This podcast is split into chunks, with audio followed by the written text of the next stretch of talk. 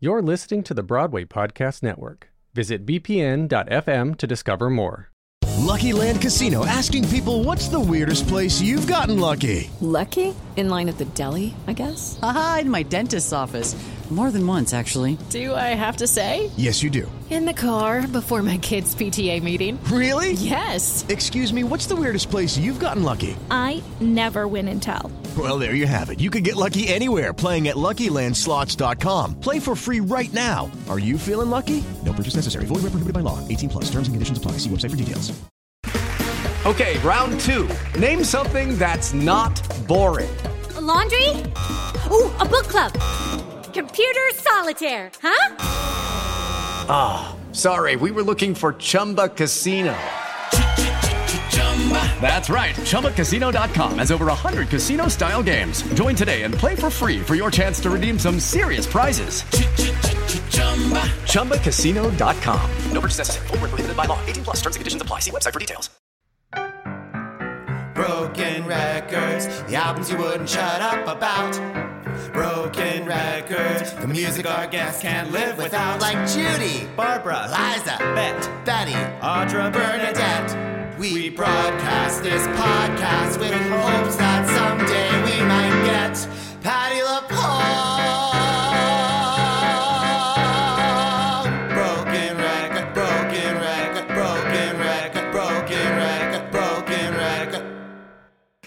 Welcome to Ben Rimalower's Broken Records on Broadway World. I'm Ben Rimalower, and I'm here with my lovely co-host Daniel Nolan. Hey y'all, we are coming at you live from the front lines of our quarantine at Ben's apartment in Williamsburg. You've heard of Typhoid Mary? I'm Corona Carl. That's not funny. Uh, Irony is truly dead. it wasn't ironic either. I'm so depressed. Let's talk about our guest. Today we're chatting with two time Tony nominated director and actor Michael Arden. Michael's Tony nominations were for directing the acclaimed revivals of Spring Awakening and Once on This Island.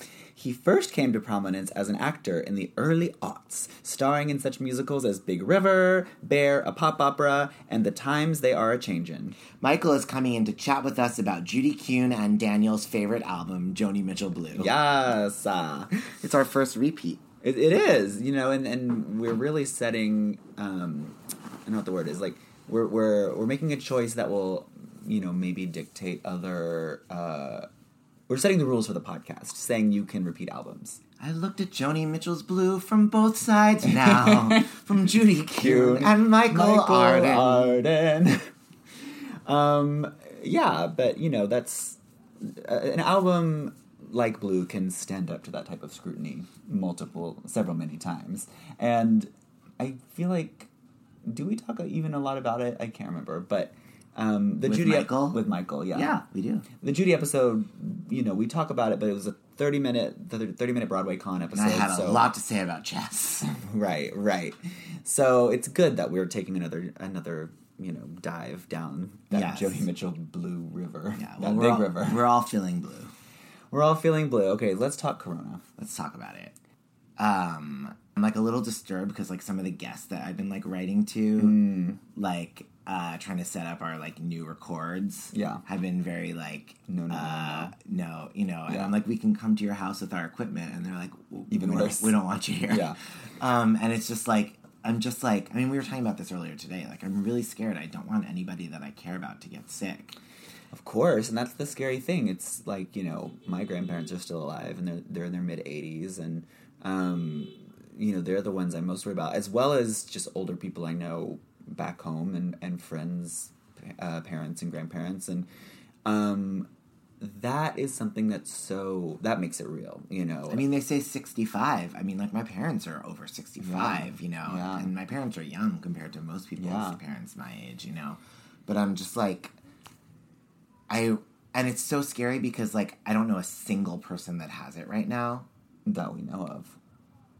Okay, but, like, but, like, you know, it's like, it's so weird to think this thing is going to be devastating, and yet I don't know a single person. Like, not one of my like 5,000 Facebook friends has like posted that they have it, you know? Right. And it's like, But I have I have seen a lot of people I follow on Twitter, like or even real friends who are quarantining because someone they know has it. You know, that's so- very removed though. I mean, it's like, I posted this thing on Facebook, and like, um, uh, my uncle Mitchell, who's a gay man Mm-hmm. um, in his uh, 60s, uh, compared it to the experience of the AIDS crisis. Yeah. And that feels odd to me too, because like, I would imagine that was very different because they knew so many people, you know. But then somebody else said Ron Goldberg, um, author of the book The Boy with the Bugle, which I think is not out yet, about Mm. his years in ACT UP. Mm-hmm. Great title. Um, Ron said, no, it's like the very beginning of the AIDS crisis when Yeah. you didn't know anybody Didn't yet. know. And it's like just this sense of dread, you know? And, um, Well, like, and- we don't know. It's just so weird because, like, it's going to be worse than I want it to be. But I pray to God it's not as bad as I'm scared it's going to be. Yeah, I mean, I just hope that you know they're really taking efforts now, like across the city and across the world. I mean, across the country. Hopefully, you know that will help. You know, quote flatten the curve, as we've heard. No large gatherings, no Broadway shows. Everything's been canceled. I mean, is there a world where they'll stop running the trains and and stop? I mean, I haven't taken the train. I have, and it's you know everyone's being very like alert and on guard and cautious, but it's like if you stopped running the trains, that would force everyone to stay. Yeah. you know. But I mean, I just worry about other stuff. Like, so we took an Uber to go record. Yeah. And so I took my suitcase out of the trunk that had the recording equipment in it. So is that contaminated because it was in the trunk of the car? Or because I touched, like when we got inside after I touched, the touched the trunk door of the car and the yeah. door handles and everything, then I washed my hands. But I didn't wash the suitcase. So I put the suitcase down before I washed my hands. But then I had to get the stuff out from the suitcase so we could record this. So did I need to wash my hand again after I did that? And is the stuff then that my suitcase touched on the floor of my apartment is that stuff contaminated?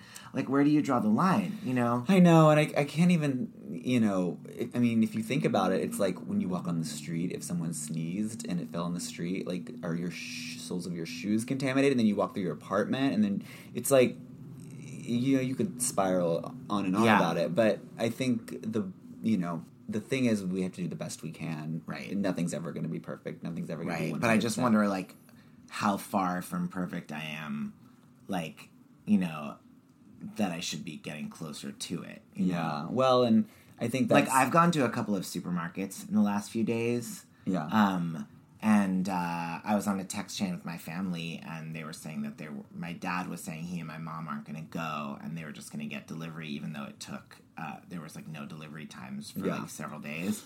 But like, um, but I mean, of course, they're older, so they should be more cautious. But like, Well, and also, but like, what about the delivery? It's like, you know, that's being touched by hands. Well, but there's a difference between one person who's delivering it to you than being at the store, you know. right. Um, I mean, you're a lot more likely to get somebody's corona germs that you're in the same room with than you are somebody who touched Right. the same thing you touched like two hours before you did, you know?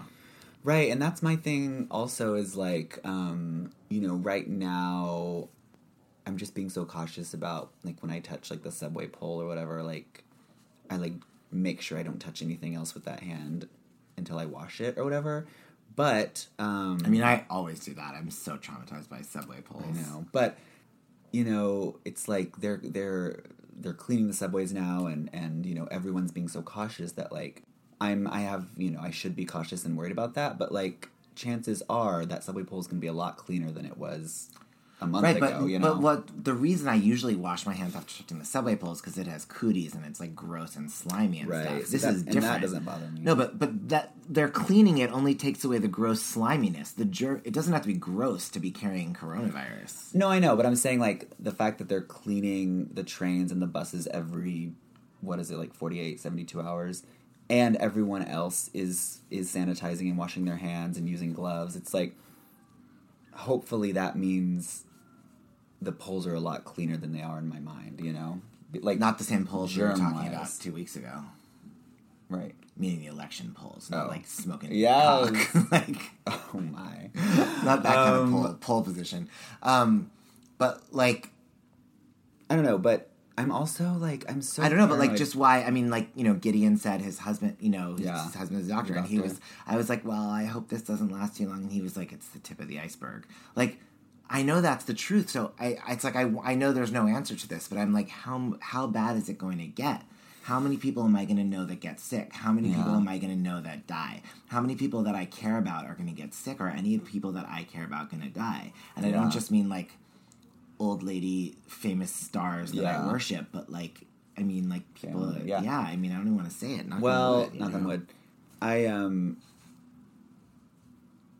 you know, hopefully this is hope you know everything that people are doing, the decisions people are making to shut down events and and limit travel. It's like that will hopefully help flatten the curve. Yeah, but we're way behind. Like I mean, I know, you read but the I'm stuff saying- about like people, like the hospitals become totally overrun. right. You know, Well, that's the thing. Also, it's like like what happens if people that you care about are sick, and in a world maybe they would be able to get better, but they're not able to because the hospitals are Yeah. so overrun. Well, that's that's you know what's happening in Italy, and and they're saying you know if you think you have it, don't go to the doc. If you think you have it and you're not you know dying, don't go to the doctor because that just well, they're saying don't go to the emergency room, don't go to the hospital. They're not saying don't go to the doctor.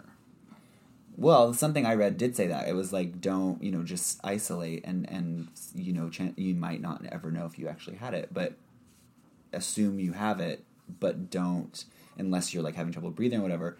You can't get a test in New York, so it's like if you went to the doctor, they would just like tell you to self isolate and wash your hands. You know everything that people are saying. So like that's actually better not to put stress on the medical teams or whatever because they actually have like you know people they need to deal with who are suffering so but my thing also is you know they talk about sim- you can have like mild or no symptoms Yeah. i'm like i have a friend who we usually hang out like you know at least once a week and he he says he thinks he has a cold but like he, he that's all that he just feels like he's like has like chills or whatever but like that's that's all he's had for like three days but he it hasn't progressed to the other symptoms.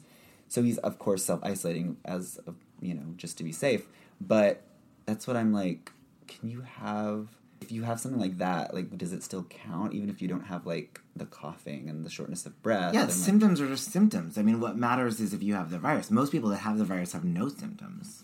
right that's what's that's the scariest part it's like it's like I mean, it reminds me of if we have um, it right now when I we very well might.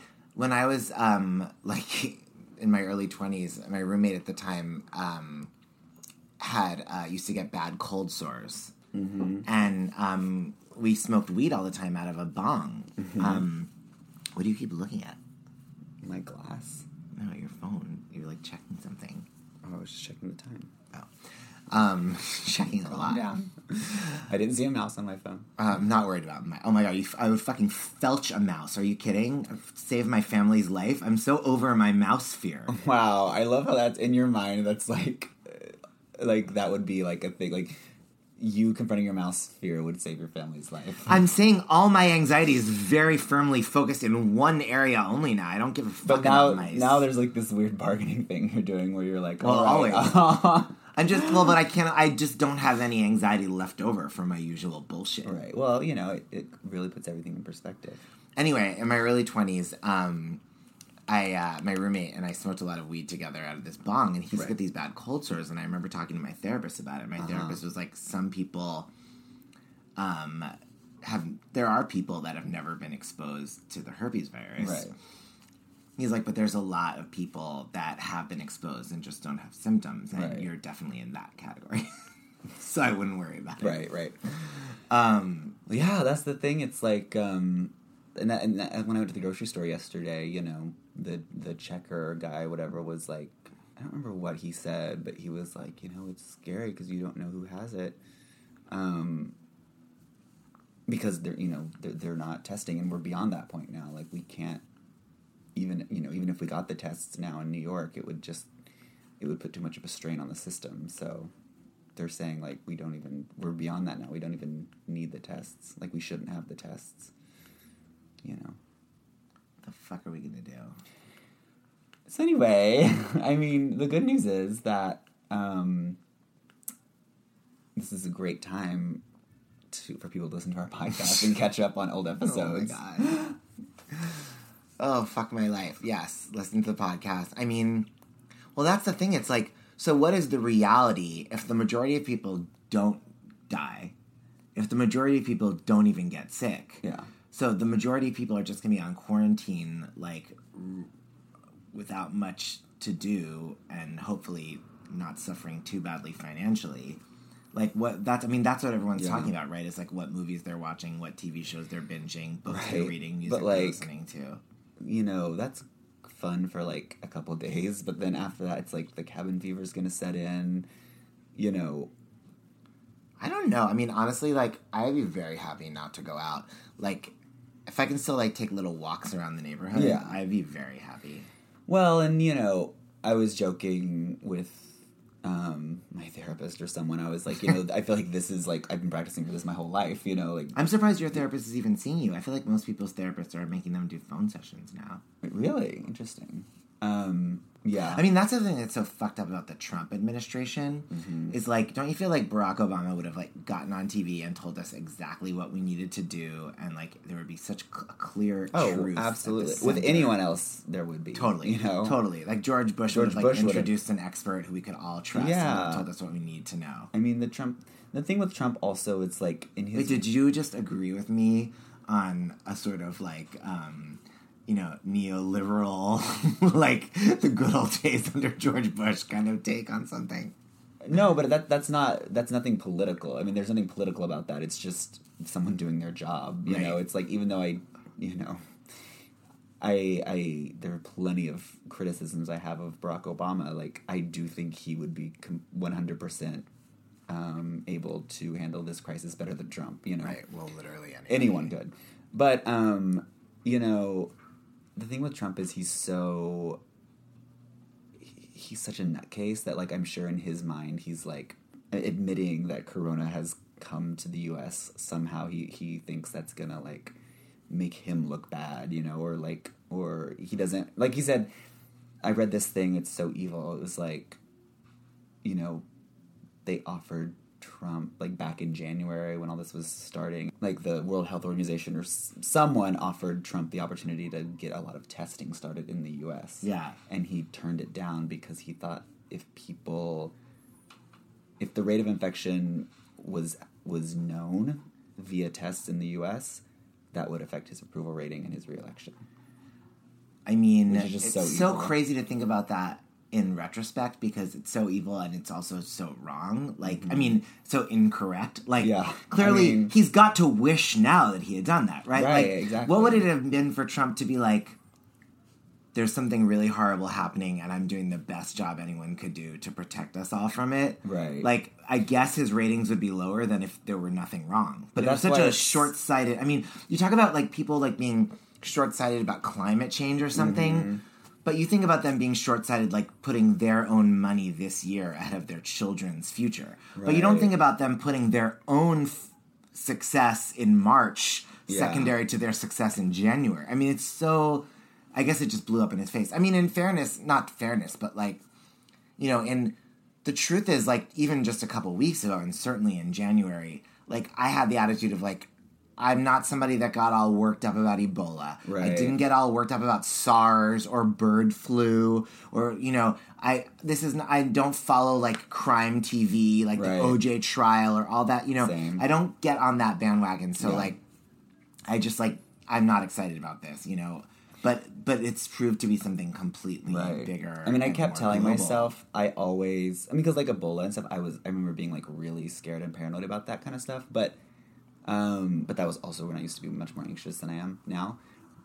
But I, I you know, several weeks ago, I just kept telling myself like, you always freak out about this stuff, and it's never a big deal. It always goes away. You know, it always is never as much as bad as you think. I mean, it's so funny. Like we had the same take, even though we had different feelings. Yeah. You always freak out about this, but it's never a big deal. It's never a big deal. I was like, you never freak out about this, and it's never a big deal. So don't even listen. right. And now the one thing we got wrong was that it is a big deal. Well, and it's I will say though, you know, like I've been in this like meme place like these Yeah. last, and this drove me right back into the arms of Barbara Cook. Oh, like interesting. like two months ago, I Mm-hmm. had like sort of slightly moved on from Barbara Cook, and I was a little about like I feel as though, Yeah, yeah, you know yeah. what are we celebrating, Mame? You know, and now I feel much more like I like uh, remember Yeah. a place from long ago. I've been really um, diving into a lot of um, old comfort music for myself as well. but not like, like, not just comfort. Like I need like comfort that's like I need I need music that is sad mm, because it I feel like it can speak to me where I am. Right. I can't put on like Patti LuPone singing like Same, you yeah. know um, I got the sun in the morning. Right. Like although I will say it's no no tea no shade to Ms. Loopy. Miss Miss Loop. Momentarily paused Oh. on Broadway, but soon to return. What are you Um, looking at? I was looking at the sky. I was about to comment on how wonderful, how beautiful it was out today, but it's like all gray and cloudy now. But It was beautiful before. I will say today and yesterday were so lovely, and you know I took a long walk yesterday, and um, that I think helps. You know, Yeah, it if really if, does if it was like if we were all inside and it was raining out and gray, and yeah, at least it's spring. and I mean we're in Williamsburg now, and of course like you know there's still people out brunching and all that, but you know, I mean, it really surprises me that people are out in restaurants and bars. Are they not Yeah. reading the stuff I'm reading, or are they not taking it seriously? Well, it's you know, I think with restaurants they haven't shut them down, but it's like they have you know they've put those restrictions. What is it like fifty? They have to be at fifty percent capacity. Um, you know, which went in effect last night, and so it's like I think that's making people think like, oh, it's still okay to go out. We're just being very diligent and careful. Whereas I don't think- it's still obviously way better if they. I'm wouldn't. scared that that's not true and that we're about to all be so fucked and everything, the subway and the restaurants are going to be shut down by the government because it has to be. And we're going to wish that we all did what we could now. Yeah, yeah, and that's you know that's what they're saying is like, it, do what you can now because it's it's not worth it. You know, it's not worth the alternative. If I mean, I hope that they don't get to the point where they're like, don't even like go to a friend's house. that's the thing I'm struggling with because it's like, like you and me are hanging out in your house, and you know I'm going over to a friend's house tonight, and it's like. In my mind, I'm like, oh, it's fine because we're both like healthy, but it's like, But we're multiplying everything that each of us has been exposed to onto each other. and it's like, I mean, but I'm not scared about getting it. I mean, I hope that I don't. Right. But like, I feel confident, maybe stupidly, but I mean, statistically, that you or I would be okay if we got it. Totally. I'm. I'm. The reason I I'm scared about help contributing it to it being spread around, exactly. and I'm really worried about people that I love that are more vulnerable. One hundred percent, one hundred percent, and that's you know, that's how it should be. I mean, the one thing that honestly makes me happy is because I just think about my nephew and I just like pray nothing happens to him, Right. and I love hearing that little kids just seem to be like you know Immune or whatever. or just like don't seem to be Yeah. getting sick. That's um, that is a good know. silver lining. Um, and that just fills me with joy. But it's also you know, I hope in the end, uh, you know, as horrific as I'm sure this will be, I'm I'm hoping in the end it will. Some good will come out of it in the sense that we rebuild. This this causes this broken our broken system to crumble, Yeah. and it something good comes out of it, and we really think about going forward, like how we're going to improve this, and I sure as shit hope that is true. and well, the two things. One thing is that, which I hate to say it, I think is more. I hope that too, although I'm a little pessimistic. Mm-hmm. I mean, I think what we the realistic version of that is like what I wish would be is that like the system would get things things would get so fucked up where people don't have the health care and financial resources they need and this winds up being much worse than it had to be and it makes the country take a serious look at fixing the system Yeah. putting into place all those progressive policies and, and even more stuff that we haven't even Yeah, talked about yeah. you know um, i feel like more realistic is that it just like moves the needle a little bit you know like Yeah. if in this thing it came down to you know where the two most progressive candidates were for medicare for all and then the, who were the other people standing at the end it was like biden bloomberg amy Yeah. pete was there somebody else at that point Tom. Tom. Yeah. You know, where only two of the seven were pro Medicare Yeah. for all. Maybe two years from now or whatever, it would be, it would be, you know five of the seven were pro Yeah. Medicare for all. That's more realistic. The other thing that I hope is that it like just hurts Trump. Um, and I think it. I think it will definitely hurt Trump. I mean, I, I, you know, the polls have said now, you know, as much as I love Bernie, they're now saying the polls are saying that Biden and Bernie could beat Trump, and whereas orig- you know all these things I was seeing, it was like only Bernie beats Trump, and now it's like both Bernie and Biden are seen as beating Trump, Yeah. and it's probably because of this. And um, I I, I I also just you know hope people see this in the in a in a big picture long term sense because it's like this you know this vi- viruses like this that are spread from wildlife or whatever that is an effect of you know interaction with species that humans don't normally interact with and that's an effect of deforestation and climate change and all that and this will only keep happening if we don't address that Right. Well, but the other thing that is maybe more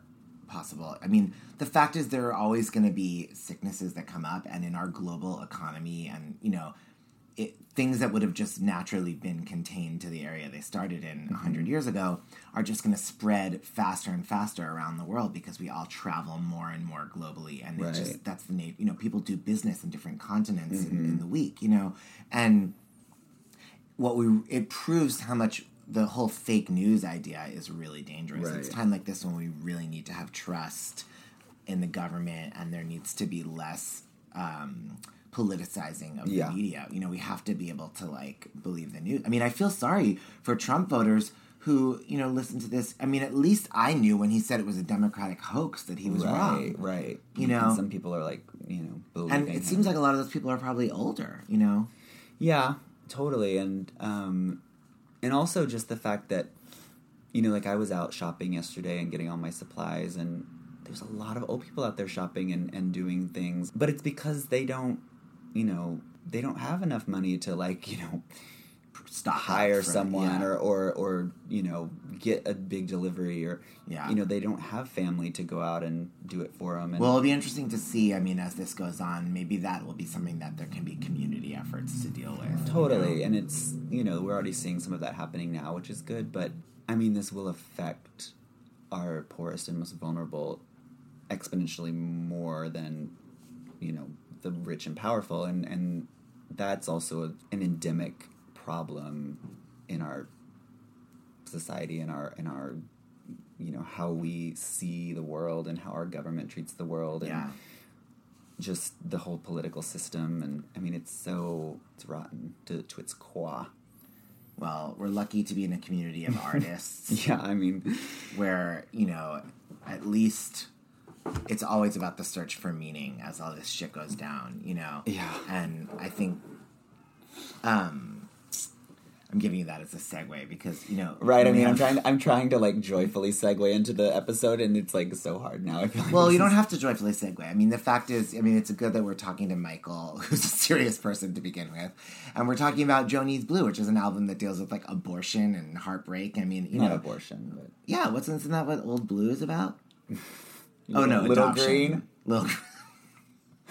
oh blue oh blue no it's about yeah it's about her giving her You know what? Because I was listening to Rebecca Luker sing that song, my dog, my old dog Trey, or something. anyway, uh, Little, Little Green's about giving up the child for adoption, Adoption. not abortion. But whatever. It's dark. I mean, But Joni. Mitchell's not a happy-go-lucky person. Totally, anyway, and that and- album and, you know, last time I saw Richard is about social isolation, if nothing else. yeah, So especially when Um, Pone sings it. hello. Um, but yeah, I just hope everyone comes together, and this is a. They won't. I feel like they will. I mean, Well, the Democrats may. I mean, I'll tell you the. no, I mean, like, I feel like this is a time for bipartisanship, and like everyone needs to come together and do their part to help out. You know, even little things like I saw the Met. You know, I had tickets to the Met two shows this month, and they were both canceled as they should have been. But now they're releasing. You know, every night they're they're doing a free stream, a stream Yeah. online of a free production to watch. And you know, I just got my email from National Grid, and it was like, you know, we're we're for the for the foreseeable future, we're not doing any. Um, what's it called? collections. collections, Yeah, and on the gas, and all that. gas bills. Well, what was the thing we were talking about doing that we were going to start doing like a, a YouTube hits thing? Like we were going to give people. Um, well, we were, we were going to start. We were going to start talking about videos and Yeah, and like them. posting playlists. We should do Yeah, that. we are. So Oh, we're going to work on that. That's our my mom. My mom also uh, sent me. It's some link I have to find, but she sent me the uh, the footage of my friend Ryan and me doing "You Don't Own Me" for the church talent show. Oh yeah, so I well, need that- to upload that. So why don't you do that right away? There's a- that could I be mean, part of this moment. looking back, I mean, watching all these home videos that she sent me, it's like it is so insane how just gay I was and how like nothing's changed. Just like Yeah. me making my sister uh, acting out a scene from What's Up Doc and making her play Howard Bannister so I can play Madeline Kahn and Barbra Have you seen Streisand's other people? Other the show? No, the TV movie. I mean, the movie. No, it's not a TV movie. Wait, is that not the title of it? Ordinary People? No, the, it's written and directed by Chris Kelly. Um, it's starring Molly Shannon. She gets cancer. Oh yes, of course. Other people. Yeah. yeah. Uh, I don't remember what it's. I would not remember that's what it's called, but yeah, It's called Other People. I think that's right. I, I should just look. I've seen that movie though. Because you're making me think of John Early and his little sister in that. Movie. Oh yeah, I mean, was- his John Early's little brother and his who's in sister drag that or whatever. movie. Um, You guys have to. Wait, I gotta look up the name of this fucking movie. normal people. No, not normal people. That's a book. What is it? Um, IMDb. but yeah, I have seen that. It's a that's a Um, fun. It's not a fun movie, but it, that's a fun scene in a very sad movie. Um, it's a wonderful movie though that everybody should watch. yeah, I'm really shocked, so and I'm so much. sad Molly wasn't nominated. Um, and it's uh, Chris Kelly wrote and directed it, who also created the show, uh, the other two. Um, but this was his, and he used to be a writer, a head writer on SNL. Yes. But um, wait, what, where is this? What's wrong with me that I can't find the? The- name? oh, that's the that's the. TV show. Um, what the heck? It's not that old. It's it's it's Other people, yeah. Oh, it's so crazy! He did a movie Other People, and then he did the other. Two. Yeah, that's what I was just realizing. Anyway, everyone should watch this movie, but there's a really funny scene where um, Chris, uh, well, the lead character is played by Jesse Plemons, and he's this gay guy. Mm. And he's gone home to visit his mom, who's got cancer, played by Molly Shannon, in a Yeah. performance that should have been nominated. Should have been. And um, he goes to visit his friend uh, that he grew up with, played by John Early, who's Yeah. always fabulous. And John Early has this little gay brother, and I guess who's like you know nine or twelve or Yeah. not not twelve, like nine or ten, maybe eleven. And it's the it's John Early's dad's like sixtieth birthday or fiftieth birthday or something. Yeah. And so the little brother is doing a show for John Early's dad. And it's like- it's like a it's the gayest thing with this like weird striptease. It's all just like super like it's not sexual because it's this like little kid, but it's in that weird Britney like Yeah, like yeah. sexy like pop music, which just makes it more hilarious. But the funniest thing is how gay the kid is. And how he uses his little sister, presumably, as his like stage manager. Yeah, And yeah. like at one point, and like she has to come like spray water on him or turn the fan yeah, on. yeah, She's yeah. just like this trooper of like a stagehand.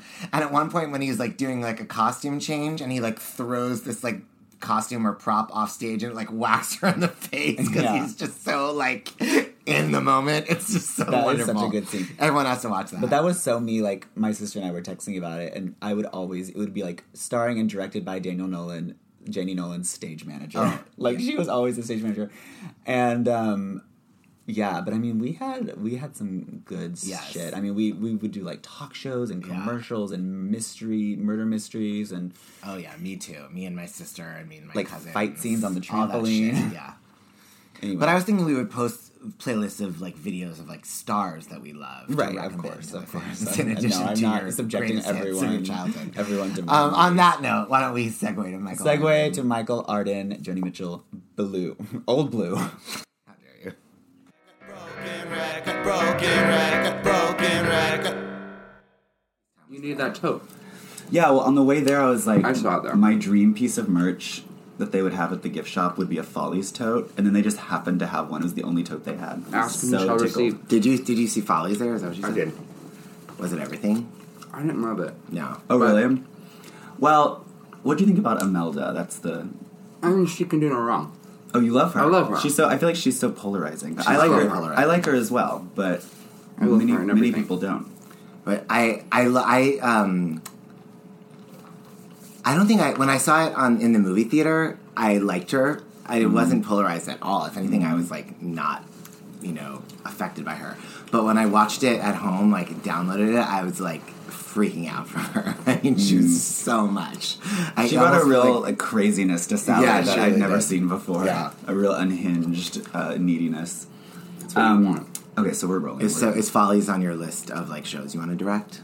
I would love to, but Yeah. I doubt it'll happen. Well, you've got a long time. Right, anytime soon. I mean, The thing I loved about this one, the National Theater production, is that they really went all out and they had like the big set, the big the big Yeah. cast. I mean, they can know. actually produce it, which They is didn't so tear rare. it down at all. Yeah, But it was it had to be pared down from what the original was, wasn't it? Probably, but it's probably on, on the same scale. I mean, the National is like it's that's is an enormous production. Did you see the Matthew Warchus production of it? Yes, in 2000, the roundabout. I really, yeah. I really liked that production. Maybe it was the first one I saw. Yeah, me too. I mean, I was young I- and stupid. I liked, a I lot liked things. that. I, I liked the like spookiness of it. Yeah. Who was in that one? With Blythe Danner, Judith Oh, Ivey, Polly Bergen, okay. Treat Williams, and um, What a treat! Uh, Literally. Gregory Harrison. You probably don't know who he is. He's like a He TV was- movie hunk yeah, from the but he was like a he was a he was a musical theater star. Right, he did uh, Paper Moon. Not pa- yeah, Paper Moon with Christine Ebersole Mm. and Lindsay Alley. Um, Oh, was she was she the little Tatum part? Yeah. I love it. Brooke Sunny Moriber. Right, was she like She was young like Heidi? The, the opera singer. Well, and like Kelli O'Hara was like young Sally or young Phyllis. I think young Phyllis Mm-hmm. And maybe. Mm. wasn't um wasn't uh, uh the voice of of you know Marni Nixon. Marni Yeah, Nixon was in totally. it, right? She might have been the Oh, right. replacement, okay but she was in that production. Weird people were in that production, like um, Oh. Betty Garrett. yeah Oh yeah. That's who I mean. Yeah, like from the Vernon Show. Polly Bergen was great. Polly Bergen was great. Well, it was like a comeback for her. Started from that. I guess it was a very short-lived comeback, but only because she was short-lived. She was killing it. I um. It's funny you mentioned Kelli. I'm like really ready. I'm excited for her to age into Sally eventually. you know, I'd love to see her play that. Well, there's those queens that would say she's there now. I mean, I'm always wanting, you know, it to be like Patti and Bernadette, no matter what year it is. Not mm-hmm. necessarily in Follies, right? But like in anything, Mame, mm-hmm. whatever. I mean, although the the revival with Bernadette and the incredible Jan Maxwell, yes, um, Th- they were so good. so good, especially Jan. But um, but but people are always saying like when I want those old bitches to play these parts, like you know, no, like you know, Angela was 41 when she did. They're always coming in with these like Right. facts of like the character is really supposed Got to be 35. Yeah, but, but forty one, you know, it means something different now. who knows what it means? Well, I mean, I can tell you that it's in my past 41. I mean, what's the thing I keep seeing online? It's like uh, J Lo is now the same age that Rue McClanahan was when she started the Yes. Golden Yeah, Girls. that's wild. It's so wild. It's, I mean, it's wonderful. We have a longer trajectory, you know. Um, well, your trajectory at your young age has already been incredibly exciting and, and varied and everything. Um, and uh, we were just talking about directing stuff and me trying to shove you back into, to, you know, not boy to- soprano to, roles, to singing songs in Joseph. singing songs in Joseph and Pippin. I mean that when I saw you in Pippin, I didn't see it in LA, but the the concert version here, I still think that was the definitive Pippin for all. Not the production necessarily, although it was very cool, but your performance. Thank you. That was fun. I wish was a fun I wish you had a, a recording of that. I, I wish that you had a, an album of, of you singing those songs properly in a studio with all the accoutrement. it'll have to live on in the memories of I don't know. I bet you could still hack it. people who. Um, but uh, but I did see you do uh, Joni Mitchell at Joe's Pub, do the whole album of Blue. Did you literally do the exact album Yeah. as it was? For in, in order from top to bottom. Incredible. And um, Todd Almond did the arrangements, which were amazing. oh, I don't think I knew that. I'm, I was so drunk then, I don't remember who was the. Well, I remember Christian directed it, right? Uh, yeah. And um, I don't. Did you? You didn't talk much, did you? No, I don't think I talked at all. Was it just like was it piano? Was it? It band? was piano, uh, two guitars, Mm-hmm. harp, Mm. amazing harpist. Um, that I had worked with Duncan Sheik. He, she plays all Duncan Sheik stuff. Uh, and I think there there was also there was a percussionist, and I, I want to say maybe there was a cello Mm. or a bass or something. There's another piece, and then two backup singers. It was a it was a Yeah, I didn't make any money. Let's be honest. I was Wow. like, I, like spent it all on the mu- music, but it was, it was, it was a That's cabaret. great night. Yeah, exactly. Um. So okay, so that was already some. I mean, that now is was that 15 years ago? Not that many years, but probably that many in that range. And it was already something that had been in your That would have been like 2006 or something. So Mm. that's almost 15 years ago. So, well, you were you were you were a youth, I was a and um, how, when did that album come into your to your life? That album, I first heard it in high school. Mm. I I went to a place called Interlochen Arts Academy, Oh, which is a Oh, boarding heard of school in northern Michigan, uh, where you wear uniforms of blue. Oh, Light blue? Uh, yeah, you have to, have to wear a light blue, or at least you did. I think it's still the same. A light blue collared shirt and a dark blue, either pants or corduroy pants. I love Um, this. Is that in honor of Joni or tucked in? not related? Uh, I don't think you have to tuck it in anymore. Uh, no, I think it's just the way it's always been since the twenties. But um, it the nineteen twenties. Oh God, say look at that. funny. Uh, and they did this one act festival every year. It's an art school, and the a one act festival of new plays by the by the writers. Mhm. And this writer named Calgary Martin, uh, who I was in playwriting class with, wrote a play called "I Hate You Some, I Love You Some," and it was a three person play. It was about a relationship, uh, about these two people who meet up in a bar years after they've like had some affair or breakup, and the entire play takes place over the duration of Blue. Oh wow! So we had to time the play to the album. Oh, my. God. So I like had never heard the album. I didn't really know Joni Mitchell, and she was like, "I wrote this as like an homage to this album." Uh, and there was like me and the girl. Good story coming on that later, and then the bartender, who is now he, he died. That actor, this kid I went to school with. God and he like played their actual record of Blue and then like turned it over. And wh- when it stopped, like we stopped, we had to stop. He turned it over, and then we could continue on. Um, and the girl was Alexandra Silber. Oh, wow! Broadway's Alexandra Yes, Silber. Al. Uh, and that was really like a diff- like a, so that album is really brought us closer together and doing that play. I hate you some, I love you some. It was sort of loosely based on the song "The Last Time I Saw Richard," Mm. and sort of the events of that Right, song kind that of sounds occurred. like the story. Yeah, yeah, uh, during the play. So it's like Detroit and what is it? Detroit, in 68, 68. yeah. All romantics meet the same fate someday. Cynical and drunk and boring someone in some dark cafe. You laugh, he said. You think you're immune. Go look at your eyes, they're full of moon. You like roses and kisses and pretty men to tell you all those pretty lies, pretty lies. When you're gonna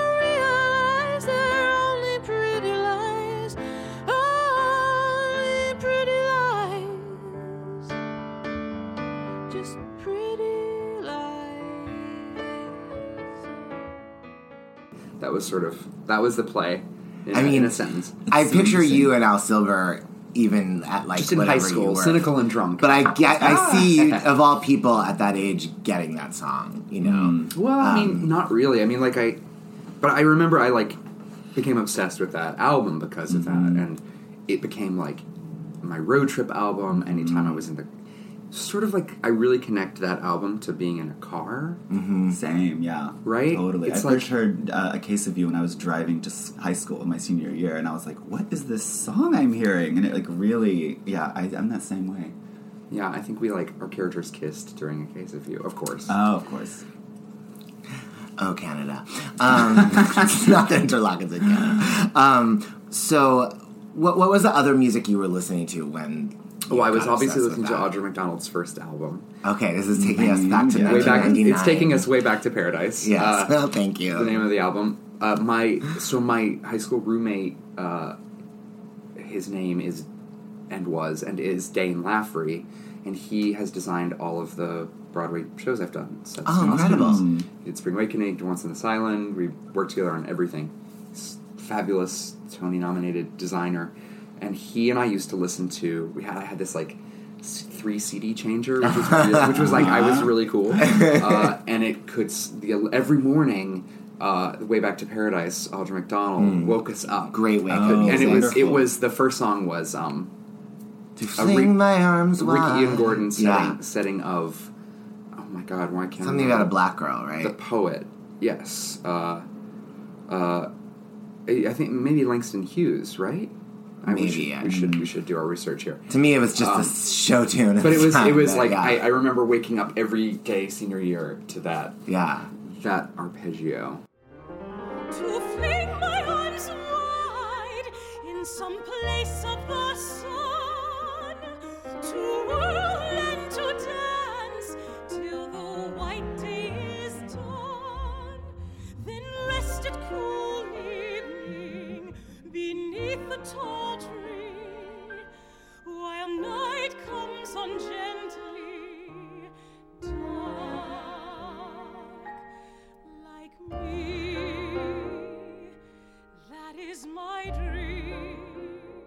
Yeah. Ricky Ian Gordon. So I was listening to that. Great album. Also, like the Floyd Collins album had just come out, so I was really into. Did you ever do Floyd Collins? No, we did a concert of it in high school. Weirdly. Wow. I'll take it. Sure.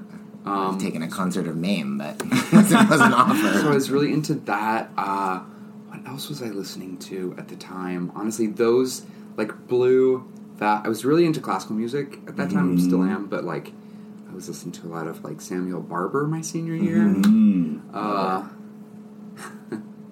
Piazzolla, Astor Piazzolla, who's an Argentinian composer, Mm. really incredible. Um, so I was like, because I was going to like Interlochen, so it was like all classical music students. Yeah.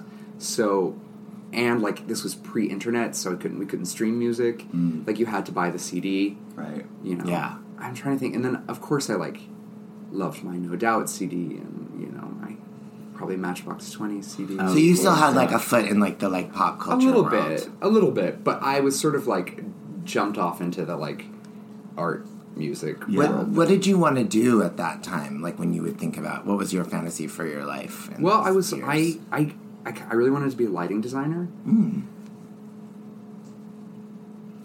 but I was like going to school for acting and playwriting, and I thought maybe I would be a playwright, but I thought I wasn't very good at that.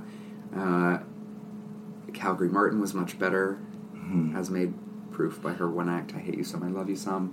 Uh, I yeah, I, I wanted to be a lighting designer, but we were you know kind of doing it all, so I was making props for shows with Dane and Al and Ben Walker and Hmm. like it was this whole crew of people who are you know now Nick Westrate, Mhm. wonderful actor who's here in New York. He's the uh, For the Girls podcast.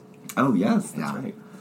amazing. So I was lucky enough to like be in living in the woods with all these people, but knowing that like I wanted to be in the arts, but what that meant I didn't really know. So when when when you would listen to, I guess if with something as as broad as a perspective as you were having on your own work in the future, when you got into something like Joni Mitchell, it didn't have to be a, bl- a blueprint of what uh, of what you wanted to do for yourself. It- you know, like like if you said, you know, you were reading, you know, Hal Prince's book or like Right. listening to like Michael Crawford's album, it might seem more like Michael Arden, you know. Yeah, it definitely wasn't that. I was Mm. like, it, it, I mean, I like loved. I like was obsessed with like Heather Headley as Aida, Mhm. definitely. But I also was like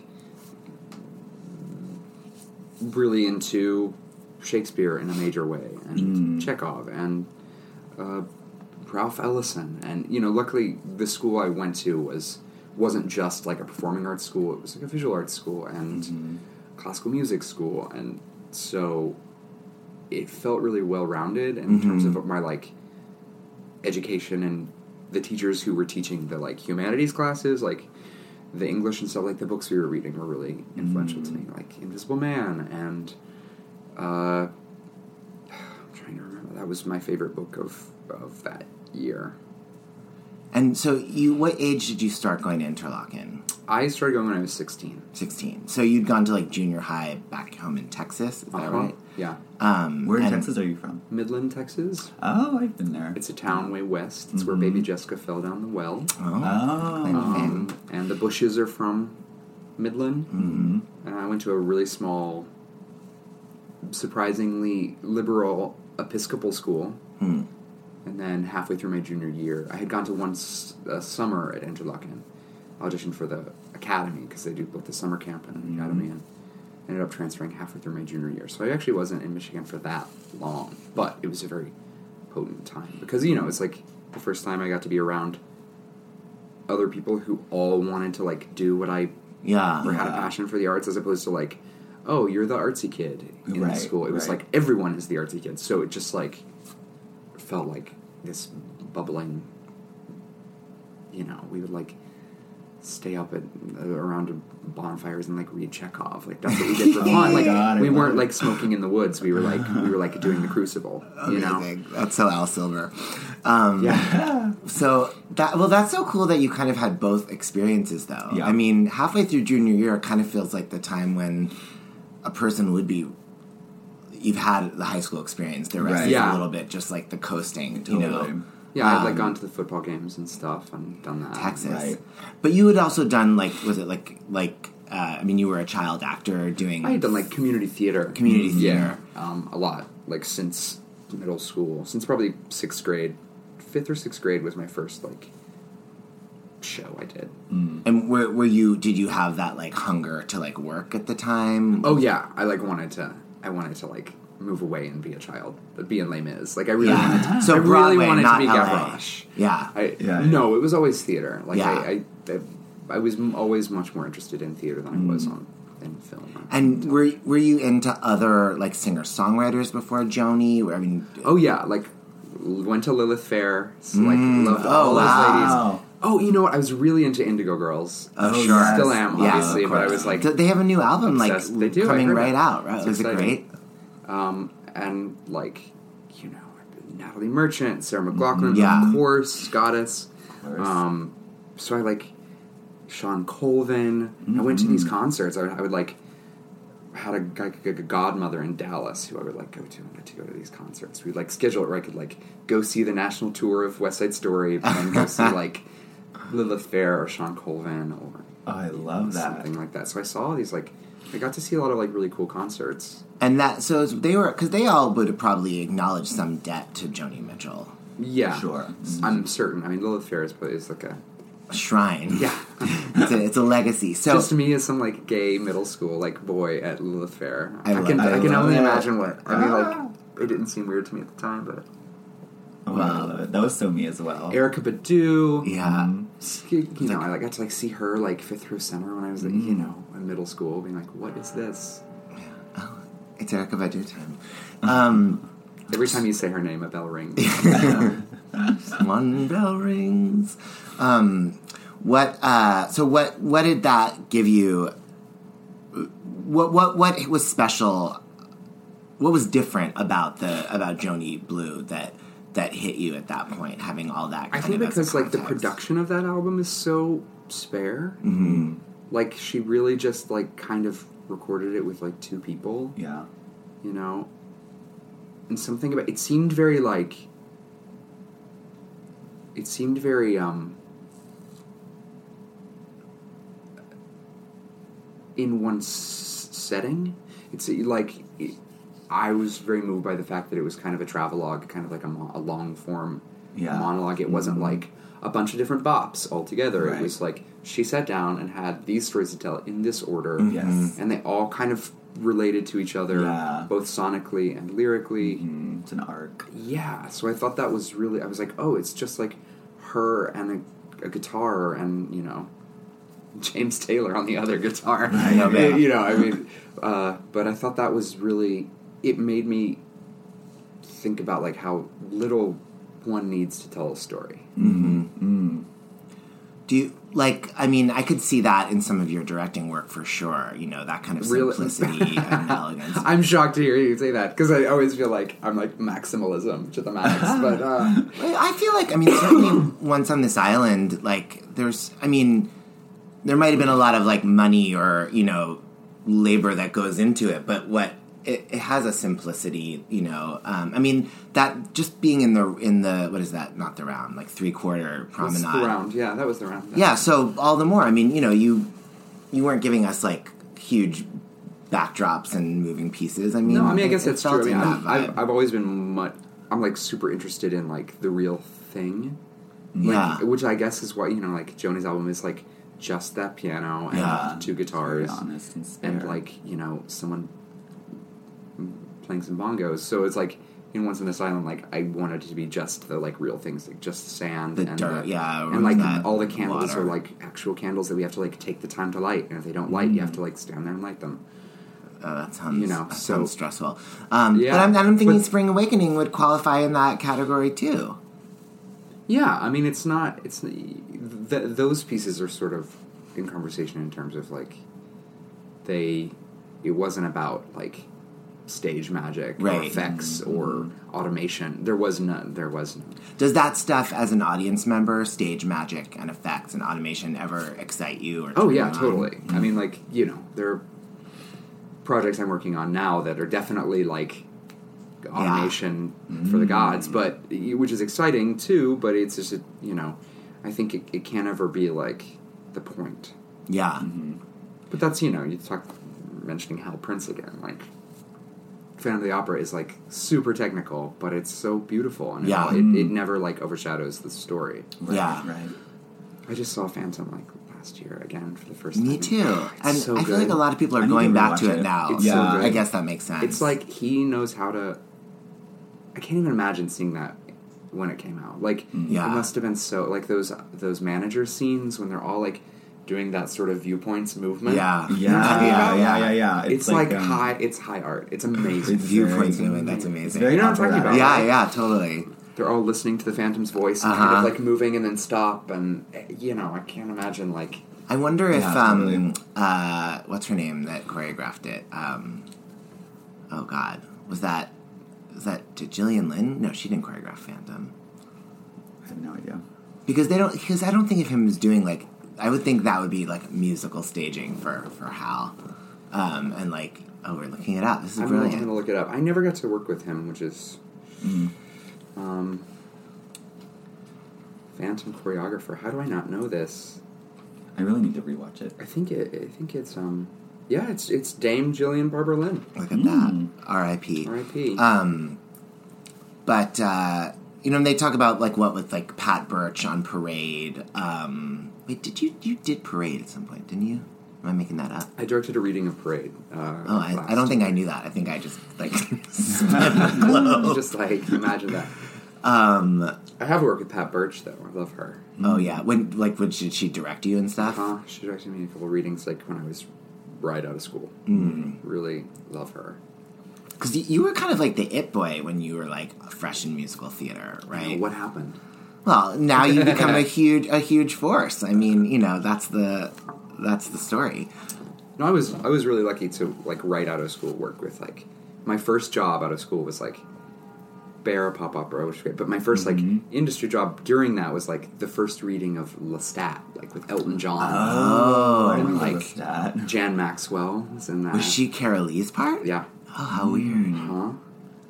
It was wild. So like there were they did all these like it was like meeting all these amazing people Yeah. at a very young age. Well, you'd was gone really you'd gone to Juilliard after Interlochen, right? Mhm. Uh, and you went there for acting. I did. How was that? Um, It was great. It was. I learned a lot. I only did two years there, uh, and then I I had sneakily auditioned for Big River at the Roundabout, Mm. which is my first time working with Deaf West.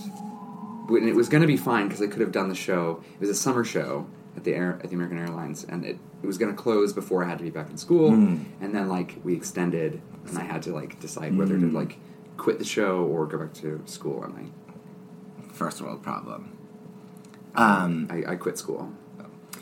you, you have to, you know, it's real life. Did you what I mean talking of like directing and like simplicity and stage magic and all that was that must have been incredibly eye-opening to see um that uh, what was it? Um, Jeff Calhoun. Did he direct Mhm. that? Yeah. Did he co-direct it with somebody? No, no. no. He directed and, and choreographed that show.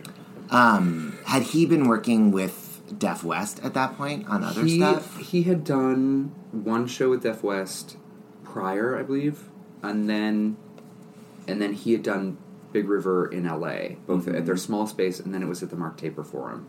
And so the Broadway run was the third time they did that production. But you were not in it. I wasn't. You just came Actually, in. it was Tom Sawyer was deaf in L.A. Oh, and it was like the one role they changed because they felt they wanted Huck to be more isolated. Mm. So, which I, you know, thank God they did because then I got my first job. But Yeah. that was an amazing first job to get because not only was it like my first job in New York was the Broadway show, which is amazing, but it um, I had to like learn a new language, Mm, be introduced yeah. to a new culture. I, you know, I was in a dressing room with two deaf people, and that was it. So I like, I, it was amazing. So I think it like instilled in me this idea that like, i- i- if it's worth doing, it's, it's going to be like very difficult. Yeah. Yeah, that's uh, or, or or just like it, it requires like complete immersion in something. Um, Well, and also just the, lucky the possibility of Broadway as a place where things could go outside the box Yeah, and, and be so artistic and, and original. I mean, you could have been, you know, a replacement in Hairspray or something and had like a very different, you know. I don't think I could have been a replacement in Hairspray. I can't dance. So wow. I don't know, what's, his name? Well, I guess you were too young to play uh. Corny Collins or whatever. But, um, but I don't know. Like, I mean, we were talking to Lena Hall, and like she was like fresh out of like high school. She went to like the national tour of like Annie Get Your Gun with like Crystal Bernard. I mean, it was you know a very like Cats. showbiz like Right. hard knocks. No, it was definitely like it felt very. Yeah, I feel very lucky that that was like my introduction to Broadway because it didn't feel like, you know, we were just recreating something. It felt like we were really doing something uh, worthwhile. So, like having that kind of stuff behind you, when you went to take uh, Blue and do it at Joe's Pub, what were, were did you? Was that a different approach to the material, or was it just about sort of celebrating it? And I wanted to celebrate it, but also just wanted to like, you know, I was the I think about the same age at the time that I did that she was when she wrote it, so that was part of the reason I wanted to do it right then. Mm-hmm. It's a sort of like exploration of like her words uh, across time, but in the same age. Hmm. Um, and I wanted to be able to like do what she did, but also not try to obviously copy it because I can't because I don't have that voice. So it was mm-hmm. like there were we got to do new arrangements of it. And Yeah. to like the last time I saw Richard was a completely new like music hmm. to that piece, which some people like hated, but some I happen to love it. Is that, song is favorite hard track? to sing. It is hard to sing. It's a lot. Of, it's like it's like uh, it was like a whole new song. It's like recitative almost. It's like you know, I joined '68, and he told me all romantic music. It's like so much dialogue. You know, it's, Yeah. Um, what was that your favorite track on the album, or is, Um, is there another one you like better? I love Case of You. I mean, it's Yeah, of probably my favorite track on the album. But Yeah. like, I also loved um, Carey and California. Yeah, I like the and I was upbeat ones. surprised by uh, this flight tonight. Oh it was yeah, like a song I like never really like, loved on the album, but actually became like one of my favorite ones Mm. to sing. It Wasn't the one that you gave to me that night down south between the trailers. Not the early one that you can wish upon, not the northern one that guiding the sailors. Oh, star bright, star bright, you got the loving that I like, alright. Turn this crazy bird around. I shouldn't have gone yeah, Because yeah. we also did it with like a dobro, and it was like this Mm, slide steel yeah. guitar kind of thing. Oh no, I want to go it- back. You don't have a recording, do you? I do somewhere. I don't know. Some CD in a basement. You should bring it back. You don't even have to do it. You can just Well, direct hus- it. And, so my husband does uh, Ladies of the Canyon, and it's Oh, I Um, love, I special love Ladies of the surprise guest appearance. so he um, it's so beautiful. His his I want to see that. version of When is that. that happening again? Uh, he's done it like five times, so hopefully he'll do it wow. again. But our goal is like one day we'll do Blue and Ladies of the Canyon, like Carnegie Hall, back yes. to back at Carnegie Hall. Great, I love it. It's a two Carnegie, actor. If Oh you're listening, die. let's let's. or well, see. I think now you're at home at uh, David Geffen Hall. You can get a bigger, you can fit a bigger band up there too. Um, I love. What are other other Joni albums do you love? I mean, I'm sure you love like Court and Spark. I love Hissing Court and of Summer Spark. Lawns. I mean, there's just such a wonderful run of that Yeah, little- Hejira. Yeah, yeah. Uh, I obviously Ladies the Canyon is amazing. Mm-hmm. Miles of Aisles is really good. Oh, yeah, that's like the I mean, live one? It's the live one, but Yeah. it's just so good. But um, the uh, the uh, song. I mean, specific songs is more like what I. Mm. What you know, like, other- like Down to You is like one of my Oh, favorite. yeah. So John Bucchino, amazing. Yes, love him. composer. he wrote those. um Well, that Barbara Cook song I love, "Sweet Dreams." Oh, the yeah. gay guy Mhm. and the but those Patti songs, "Playbill" and um, Uh-huh.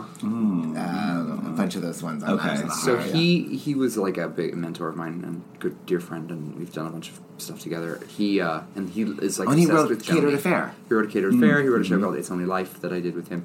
Uh, what was that? It was like a it was a song cycle of his stuff. Oh, that wow. Did with like Jessica Molaskey and Hmm. uh, Andrea Burns and Billy, Por- see Billy. Porter. We did it years ago. There's an album. I didn't do the album. Gavin Creel did the album. I was not in New York, and he sounds Mm-hmm. amazing. I'm secretly on it and in a couple places, and they, they had to put my voice in. Um, We just need that Michael Arden moment. they would know. It was just like I think they like had a couple of like harmonies that didn't get in. But um, Gavin sounds crazy good. Uh, of course. But he, John Bucchino, introduced me to a lot of Joni stuff that I didn't know, Mm. including I remember being in his apartment. and He played "Down to You" Mm-hmm. for me for the first time, and I was like blown away. Everything comes and goes. Pleasure moves on too early and trouble leaves too slow. Just when you're thinking news comes knocking at your garden gate, knocking for you. Constant stranger, you're a brute, you're an angel. You can crawl, you can fly too. It's down to you. It all comes down to That that is like a is she that is like a dream. That that track. Yeah, yeah, yeah, yeah. Is she on his Totally. album that he? Ha- oh no, Judy Collins. Judy is on Collins, his who, album, but not who Joni. made, who put Joni on the on the sort of songwriting map, Right, with bit. both sides now. Is that I like? I'm so tacky. I like the the Judy Collins one, um, but uh, it's like like in the um, So did a lot of people. Hey, I Mr. Tambourine Man. I like the the Byrds, um, the pop the pop version.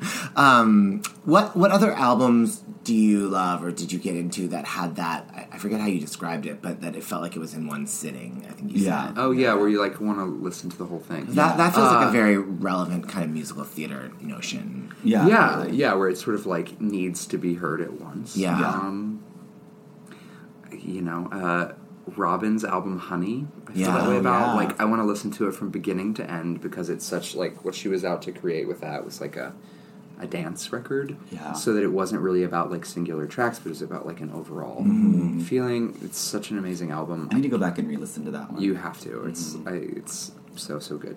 Do you, do you think Robyn could write a musical? I don't know. Are there any artists like that, or even Joni, that you would be inspired to um, collaborate with them, either on stuff they already have, or or uh, uh, or you know, writing something theatrical? Um, the Decemberists. Oh yeah, I love them. Um, who else? Gosh, so many people. Probably Ben Folds. 100%. Mm, love Ben Folds. Yeah, I'm What's a your huge- favorite huge Ben Folds track Oh, that's very difficult. I mean, I think or album? The luckiest is really amazing. It's a- Oh, I just sang that at my friend's wedding. a Well, there you go. ago. It's a good I song. love I just like song. cry when I hear that It's song. really- it's a really good Oh song. god, it's so good. Um, I love that one, and I love um. I, I like uh, still fighting it. Yeah, Yes. Oh my god. Jinx. That's a really Jinx. great song. Yeah. Morning sun, 20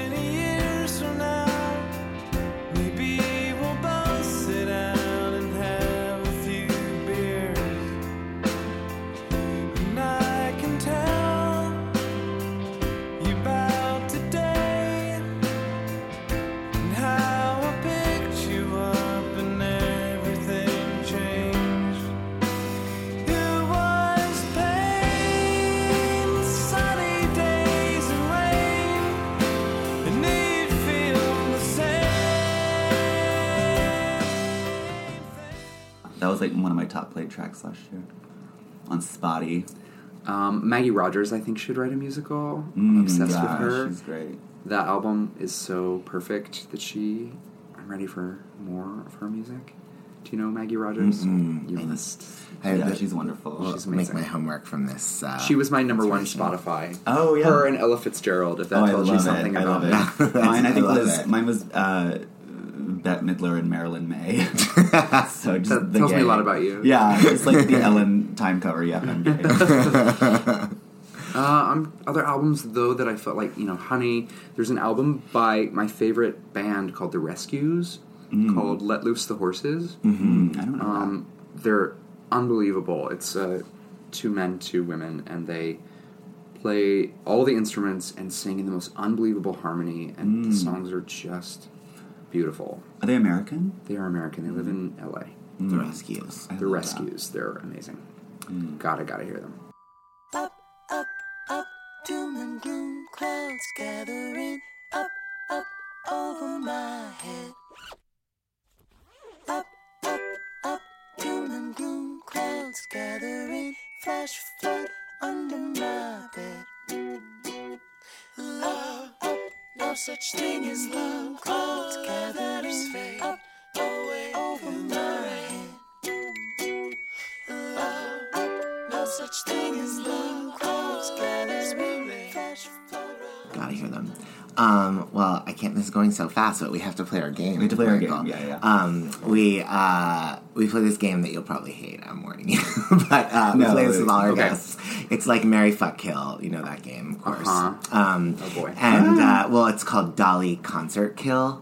So we'll give you three performers, and um, uh, it feels so sadistic to to make you do it. But uh, three performers, you have to choose one to see as Dolly Levi. Okay. One to see in concert, and one to kill, to yeah. murder myself. Okay. You can have it done. Okay. Um, this is so hard. I mean, So, okay, well, way- we have to do we start wanna with go Joni. The, yeah, we, so we, let's go the pop route. It's like And Joni. Then, um, I mean, Rob Robyn. Yeah, why I not? mean, there's so many And- weird possibilities with that. Um, Did we cover any other I mean, women? Audra. Oh yeah. Oh, Audra, that's a good God. Yeah, Joni, Audra, and Robyn. It's a good uh, diverse. Yeah. Oh my Uh, god. uh, Um, thing for you to choose from. oh man. Not to bias you, but you know I do consider you to be the male Audra McDonald. Well, thank you. Oh, That's, you have said that to me before, and it's it's. I, I've- I will have it put on my. I thought it the The second the, blurb second I, I heard you and laid eyes on you. Um, okay, uh, I I think I'd have to see Joni in concert because I've seen both Robyn and Audra in concert Mm. before, and I've never seen Joni. I would obviously love to like go back in time and see Joni. Which although- which era would you want to see her in? I mean, like like Soprano, like like yeah. oh, like Laurel Canyon days. Yeah. Yeah. Um, I would love like her and James Taylor to do a little concert. Mm-hmm. Um, as Dolly Levi, I mean, I mean, like, obviously, we want to see Audra as Dolly, but I think that even was like a possibility at one point. Yeah, probably. Speaking of Sopranos, though, but um, I would say. It would also be interesting to see Robyn as Dolly because I feel like that would just be So epic. so wild and epic and like she's like experienced loss in a way that is really profound as made, made evidence by the album honey please listen to it uh, I feel like that was like a low key uh, push for Bernadette Dolly, just to have experience loss. You know, that, totally. that. i saw bernadette Was she your favorite Dolly? she was she was the only dolly i saw Oh, okay. So Um, favorite and oh god least do i really have to She was my choose favorite. this i mean i guess i guess because like i I, I know and love Audra, so I, she's Well, gonna be Dolly. So I'm gonna have to kill Robyn. Oh, I think that's Yes. understandable. I mean, like I, you know, what I mean, it's really hard to like. I can't kill Audra McDonald. I don't think anyone can. No, no one could. So, Patti tried a couple of times at least. so that's that's my answer. I guess All right. R.I.P. Robyn. But, R.I.P. Robyn. But Well, I'm glad she'll- we have an she'll live in the Audra. Dolly, though. I'm into that too. no, Um, and Joni Soprano yours. That makes sense. How do you feel about the like um, when she comes back? And Oh, it's sings amazing. The old stuff. yeah. I mean, it's like, and- well, I mean, what a song to sing from two different vantage points. Yeah, full circle back to Michael Arden topic. I was thinking about that watching. Um, uh, it, it wasn't in King Lear, uh, which I didn't see, but I'm not into Shakespeare. Sorry, but um, to everybody else in the world. But uh, uh, Three Tall Women. I kept thinking that um, uh, Glenda reminded me of Joni singing Both Sides Now. Oh, I could see that. Oh, just like the energy. Maybe we need a like a Yeah. Joni biopic in which like Glenda Jackson plays Joni Mitchell. I, I think you have your, totally. your next movie, Michael. I, I mean, Joni's really reaching that age now. I mean, obviously she doesn't really perform anymore, but just like her fashion choices and like she's, it's just diva. so spot on for me. It's like really my vision board going forward in this life. well, my vision board going forward in this life includes lots of Michael Arden Totally. everywhere, everywhere, Oh, stage and screen, uh, behind this action and in front of it. and uh, go. you're wonderful. Thank you. For Thank you, Michael. This. Thanks so much for having me. You're great. Thanks for listening to Ben Rimalower's Broken Records on Broadway World. For more episodes, visit Broadway World, iTunes, Stitcher, or wherever podcasts do be. Come back next week for our chat with Tony nominated playwright and actor Charles Busch, coming in to talk about Yentl, the original motion picture soundtrack. This episode was edited by me, Daniel Nolen. Thanks to Emmy winning composer and lyricist Lance Horne for the Broken Records theme song. Follow us both, Ben Rimalower and Daniel Nolen, on all y'all's socials. That's Ben Rimalower. B E N R I M A L O W E R. And that's Nolen with an E, not Nolan with an A. Because Nolan with an A, isn't it?